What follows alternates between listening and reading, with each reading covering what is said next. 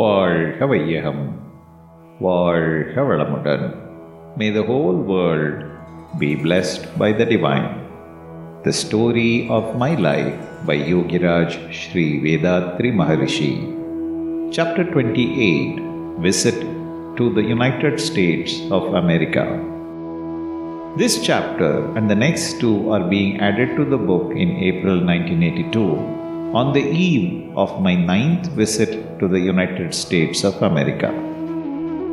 The genesis of these trips abroad is interesting indeed. Way back in 1972, Mr. Guillermo, an American who had received training in yoga from me in New Delhi, invited me to the States. He offered to do everything for my stay and services there. I felt like accepting the invitation and made all necessary arrangements for my journey, the first ever planned beyond the shores of India. At this stage, Mr. Guillermo pleaded that he had to go to Singapore on business, and since he would be tied down there for a few months, my trip would have to be postponed. At the New Delhi branch of our center, the responsibility of imparting training in Sky was entrusted to Mr. B.D. Sharma, who has a younger brother, Mr. M.L. Sharma, employed in USA. I wrote to Mr. M.L. Sharma about Mr. Guillermo's suggestion, the preparation I had made for the trip, and about the postponement. Both Mr. M.L. Sharma and his wife, Mrs. Kanchi Sharma, had received training in Sky from me while they had been here in India. Mr. Sharma wrote back immediately asking me not to postpone the trip but to come and stay with him while in USA. He also offered to do his best for the propagation of our yoga course in the States. My friends thereupon booked return air passage for me, valid for four months. I was at the Palam airport on the 30th June 1972. As I was waiting for the Air India plane, I could visualize the peculiar drama of the universal will that had prepared the blueprint for my travel abroad. It had utilized Mr. Guillermo as an instrument to project the trip. After the preliminary arrangements were made, he dropped out of the picture and other friends entered the stage as if on cue and the project proceeded. Filled with wonderment at the ways of the Absolute, I meditated for half an hour in the waiting hall of the airport. I thought of all my disciples and friends who had helped to arrange for the tour, and I blessed that they may be in prosperity. I then extended my thought force to America and blessed the people of that country with a strong will that they may develop in spirituality and serve humanity at large for the cause of peace. I thought over the wonderful functions of the universal consciousness. It is a mystic computer of multiple activities between material and spiritual worlds, microcosm and macrocosm. It is to be imagined as a unique and wonderful phenomenon having all the records of universal functions with automatic receiving and transmitting nature of forces and data from one to all and from all to one. This is a divine natural computer manifested by the evolutionary process of Almighty. As a part of its function and all the aspirations, experiences, and imaginations of the persons who lived all along the ages are imprinted as ever permanent record. All the desires and thought forces of the living persons of the whole world also are then and there recorded precisely without any error. Above the individual minds, it is functioning as a collective mind in connection with all persons living in the world. It is giving correct answers to the questions and doubts of the thinkers as intuition when they attune the working order of their minds appropriately. It reveals the secrets of nature to the philosophers and scientists. It joins the needs and stocks together in time for the satisfaction and comfort of the living beings in the world. I understood that by the same divine consciousness, my tour abroad had been arranged. On my landing in USA, the Sharmas received me with great devotion and joy. The day after my arrival in USA, I read the good news that the Supreme Court had abolished the death sentence in that country. It was a very glad news to me because for 15 years I had been propagating that the capital punishment should be abolished in all countries. It looked as if the United States received me with a development for which I had striven a lot. I had presented a resolution in the Central General Body meeting of the World Community Service Center in the year 1959, requesting all nations of the world to abolish capital punishment, and it was passed unanimously. This resolution was printed and sent to all nations with a forwarding letter through the embassies of the respective nations. Earlier in 1958, I had written articles in Anboli explaining the injustice and cruelty of capital punishment. After some years, several nations, including Britain, abolished the death sentence. Now, the United States announced this historical reformation in the judicial field. I had pointed out the deliberate injustice in capital punishment. A particular man is punished with death sentence because he had committed a brutal crime, no doubt. But what was the crime committed by his parents, wife, sons, and daughters who are deprived of their son, husband, and father, respectively? Can any satisfactory relief be given to the stricken family by the society which dispenses social justice? Further, an individual is a member of the society too. There is something wrong with the society which allowed or induced a man to commit a crime by the force of environment. It is a second crime of the society to punish the individual only without rectifying its own wrongs. The abolition of capital punishment is a sign of spiritual development in the world. This kind of spiritual awakening will definitely lead men of wisdom in all nations of the world to put an end to war, which tortures and kills lakhs of people who have not committed any crime. Such deep thinking will lead the nations to unite themselves under one world government to eradicate war permanently in the world and settle all disputes among the nations through an international court of justice. A woman correspondent of the newspaper Courier News interviewed me at Mr. Sharma's residence. The representative had a very keen knowledge of yoga and philosophy. She inquired about the activities and aim of our mission. She discussed with me about all the important religions of the world. I explained the inner meaning and aims of all the religions. When I explained that faith in God and the virtue, duty, charity linked way of living are the same in all the religions, she was fully convinced. Finally, she raised one vital question. Even though there are several religions in the world, to inculcate in the minds of people the value of virtuous behavior why are there disturbances in the society in all parts of the world? I answered, Most of the people do not understand and follow the virtuous path shown by their religions. No doubt, religion is the science of harmonious living. But there is no provision for proper teaching of religion, explaining the scientific reasons implied in each and every religion, so as to satisfy the people of this scientific age. Without understanding the benefits, how can people follow the path of virtue? Of course, there are some leaders in every religion, but most of them are not realized souls. Only realized persons can understand the inner meanings of the religious faiths and teach the people efficiently.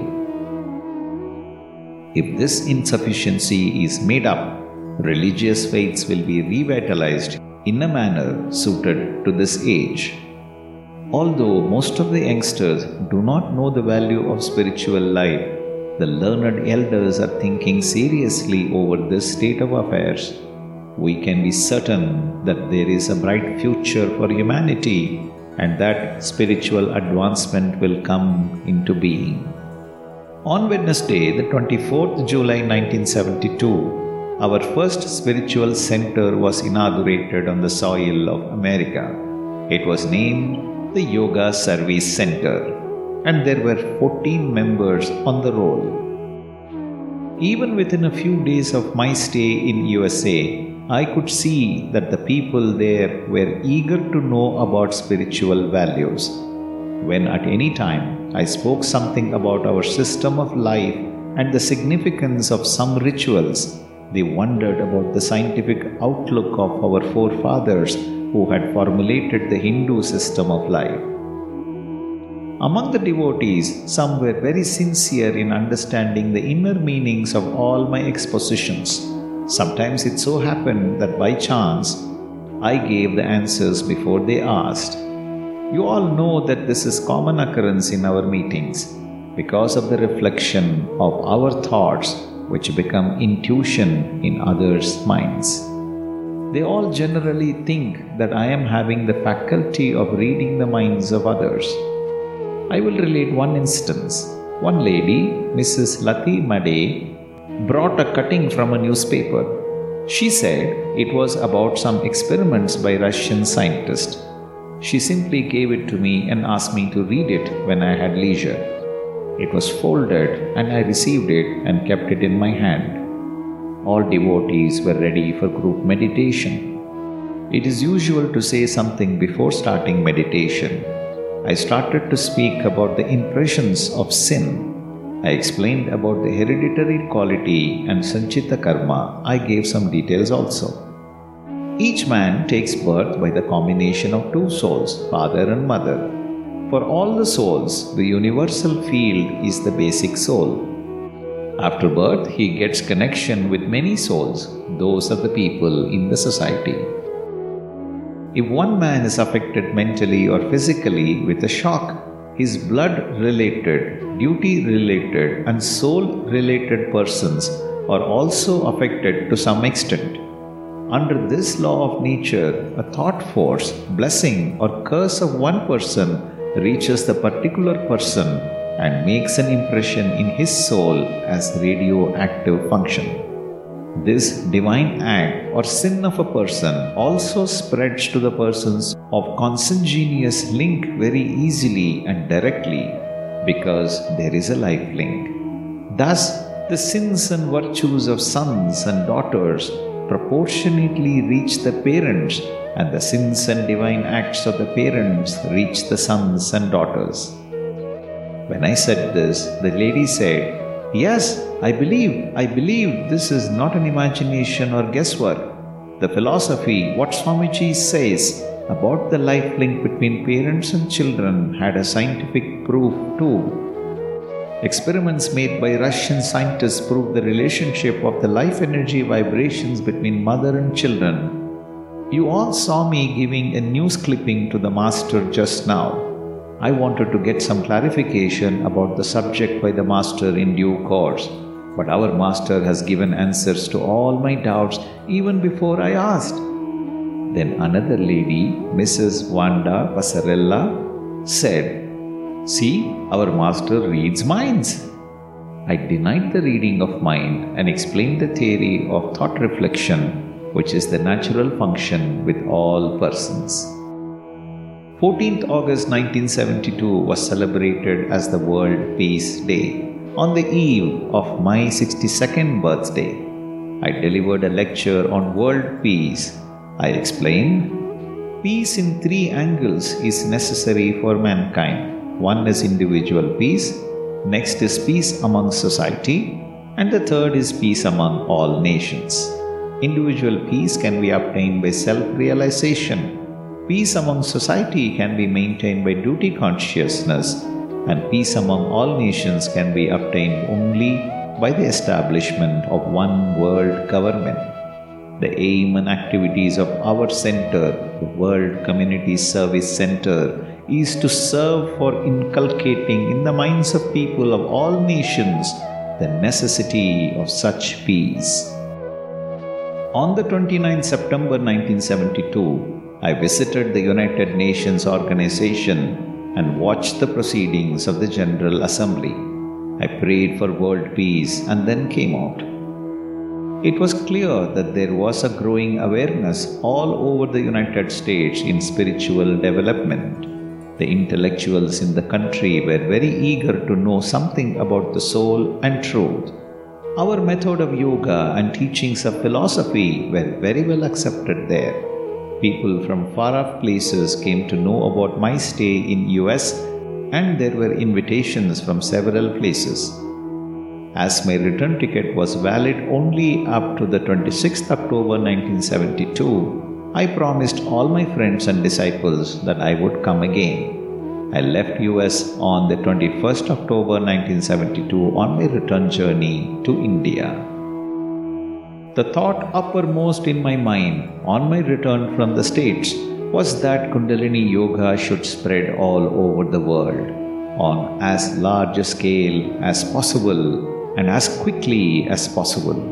Thousands of trained volunteers would be needed for this. So I added the service of training of teachers of yoga to my other service of teaching yoga directly to aspirants. I conducted a special nine day course for the benefit of a set of 40 of my disciples at Mahabalipuram between the 10th and the 18th February 1973. I taught without reserve everything useful like several modes of spiritual discipline, elucidation of philosophical tenets, methods for formation of character, and for activating the Kundalini power in other people, raising it from the base camp to proceed on its journey upwards. So it became the rule for such trained volunteers themselves to impart the necessary training in several branches of our self realization center.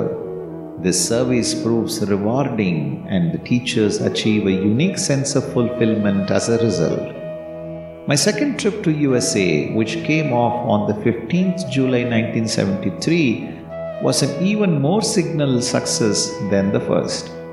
This time too, there were the usual press and television interviews. About 120 persons enrolled themselves and got trained in Kundalini Yoga.